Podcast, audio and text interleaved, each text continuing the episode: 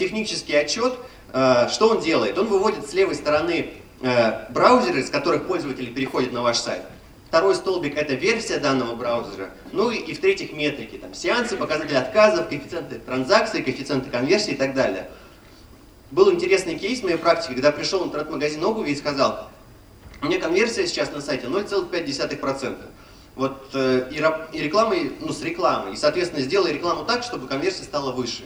И я, в общем, месяц потратил, все делал классно, все сделал по фэншую, то есть все идеально было вылизано, выточено и достиг грандиозного результата. Вот все себя сейчас рекламируют, и я прорекламирую. Была 0,5% конверсии, а стало 0,55% за целый месяц работы. То есть я совершил рывок технологичный просто и стал ломать голову, как же так, я потратил кучу времени и не достиг никакого результата.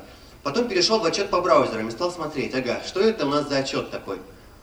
Смотрю, показатели отказов у всех одинаковые, то есть поведение людей со всех браузеров примерно одинаковое. Далее я стал смотреть, а что же у нас с конверсией? Это было примерно историей 4 года назад, тогда еще был самым популярным браузером Internet Explorer. И вот в самой популярной браузере, в самой популярной версии коэффициент конверсии почему-то был 0%.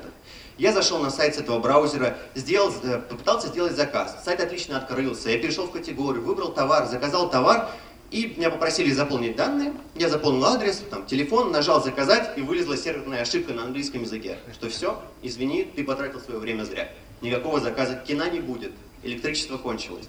Соответственно, указав на эту ошибку, мы подняли конверсию в 3 раза. Была 0,55 после моих трудов, стало 1,55. Соответственно, очень простой отчет, проверьте его сейчас.